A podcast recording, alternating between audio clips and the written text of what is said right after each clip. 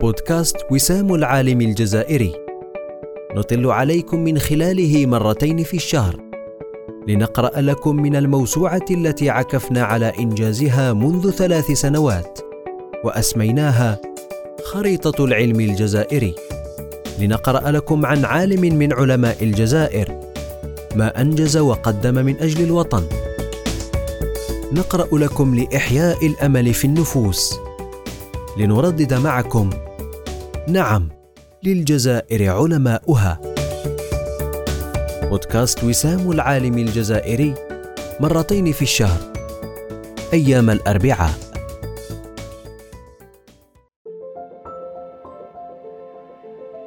العدد الثامن حول المسيرة العلمية للبروفيسور الطيب شريف خريج الثانوية الإسلامية الفرنسية بالعاصمة la médersa. شخصية هذا العدد شحيحة المعلومات. فعند البحث عن البروفيسور الطيب شريف لا تسعفك اناملك بما تريد في مواقع الإنترنت.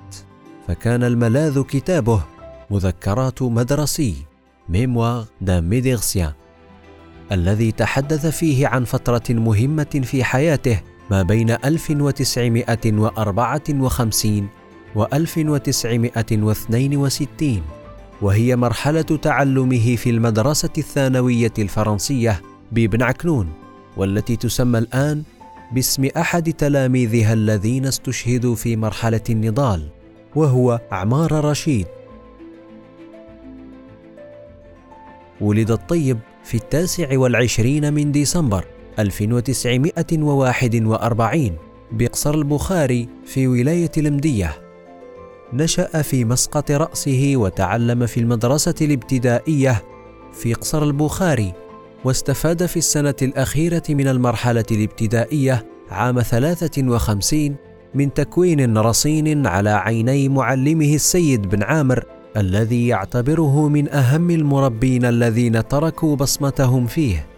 وتعتبر السنة الأخيرة من المرحلة الابتدائية هي آخر محطة في التعليم بالنسبة للأهالي إلا من استطاع اجتياز اختبار الدخول إلى إحدى المدارس الفرنسية وهو ما حضر السيد بن عامر تلاميذه للنجاح فيه وبفضل صرامته في التدريس وحبه لهذه الرسالة كان تلاميذه ينجحون كلهم بلا استثناء. لكن عطاء المعلم بن عامر لم يستمر.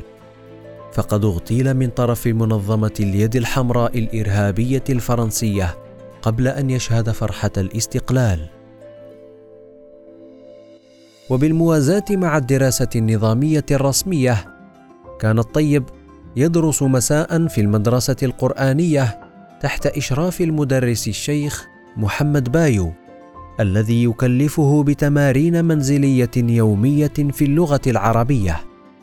وكانت تتسم هذه الدروس والتمارين بجدية مستواها لهدف واضح هو التحضير لامتحانات الدخول في الثانوية الإسلامية الفرنسية والذي سيجرى في جوان 55 بعد التحضيرات المكثفة التي استفاد منها طلبة الشيخ محمد بايو في مدرسته في قصر البخاري في السنة الدراسية 54 55 استطاع التلميذ الطيب حجز مكان له في المدرسة الثانوية الإسلامية الفرنسية.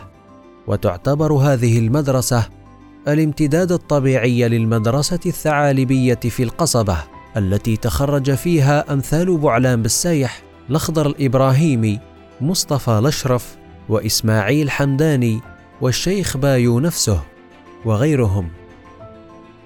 ولا بد من التنويه أيضا بجهود الشيخ محمد بايو الذي حمل التعليم رسالة حضارية تطوعا منه من أجل الحفاظ على الهوية الوطنية بأبعادها المختلفة في مواجهة سياسة استعمارية تنحو إلى التجهيل وبالأخص جهاده في تعليم اللغة العربية وحمل تلاميذه على حبها والاهتمام بها.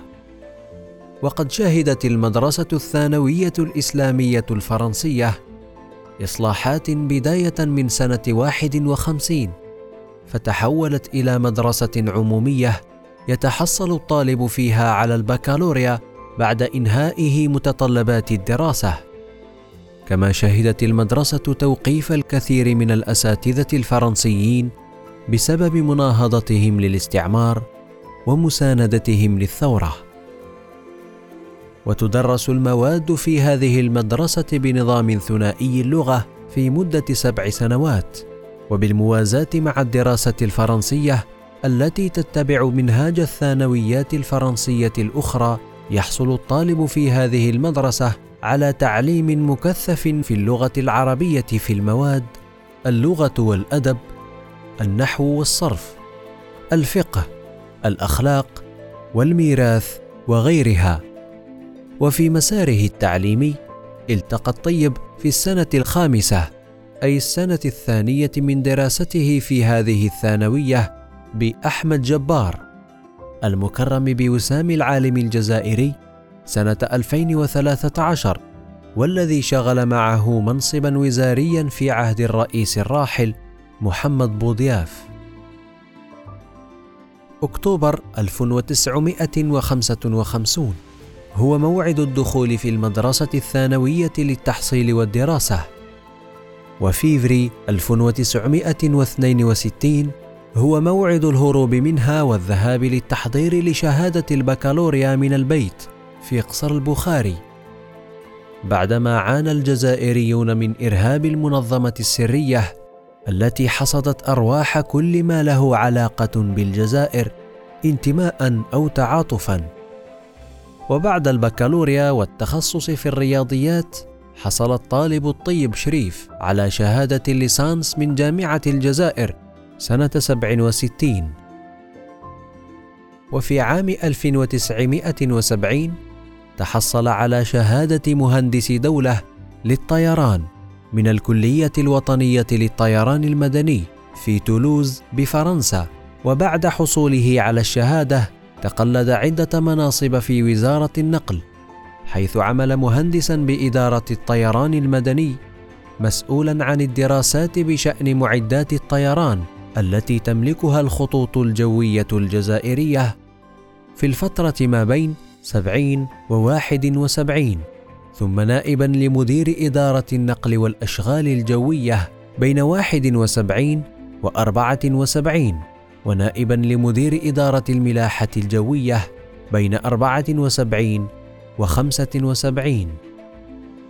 كما شغل منصب مدير مطار الجزائر الدولي بالدار البيضاء مسؤولا عن الإدارة الفنية والتشغيلية للمطار والمجال الجوي المحلي وإدارة شؤون الموظفين والشؤون المالية بين سنتي 75 و 76 شارك البروفيسور الطيب شريف في إنشاء وحدة معايرة جوية للتفتيش على المساعدات الأرضية للملاحة الجوية استخدمتها جميع الدول العربية في الشرق الأوسط ومعظم دول الخليج طوال أكثر من عشرة أعوام.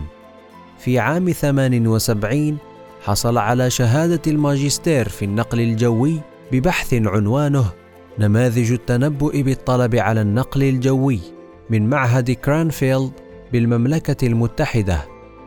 وحصل على الدكتوراه في اقتصاديات النقل الجوي بأطروحة عنوانها نماذج متعددة المعادلات لحساب الطلب على السفر تطبيقها على المنافسة بين الطيران والسكك الحديدية في بريطانيا العظمى سنة 81 بعد الدكتوراه عين مستشارا في الطيران المدني وأعد على وجه الخصوص برنامجا لتخطيط الطيران المدني في الجزائر بما في ذلك تحديد شكل الأسطول الجوي وشبكة الخطوط الجوية الجزائرية سنوات 82 85 ثم مدير النقل الجوي بوزارة النقل ما بين 85 و 87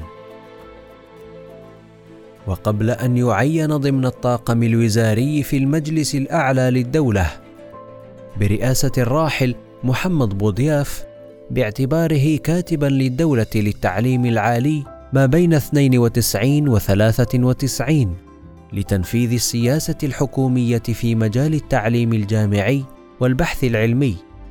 اختير ما بين 87 و 92 مديرا لمشروع إنتاج الطائرات.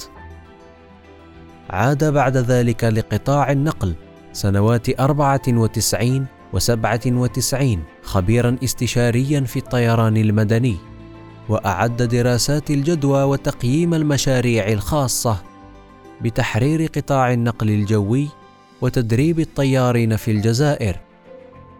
بعد هذه الخبرة الطويلة في مجال النقل الوطني انتقل إلى النقل الدولي حيث عين ممثلا للجزائر لدى مجلس الإيكاو أو منظمة الطيران المدني الدولي وعمل عضوا في لجنة النقل الجوي ونائبا لرئيسها وعضوا في اللجنة المالية ما بين 1998 و 2003 ثم أختير لعهدتين متتاليتين الأمين العام لمنظمة الإيكاو ما بين 2003 و 2009 حيث كانت العهدة الواحدة تمتد لثلاث سنوات وكان البروفيسور الطيب شريف الأمين العام العاشر في تاريخ المنظمة.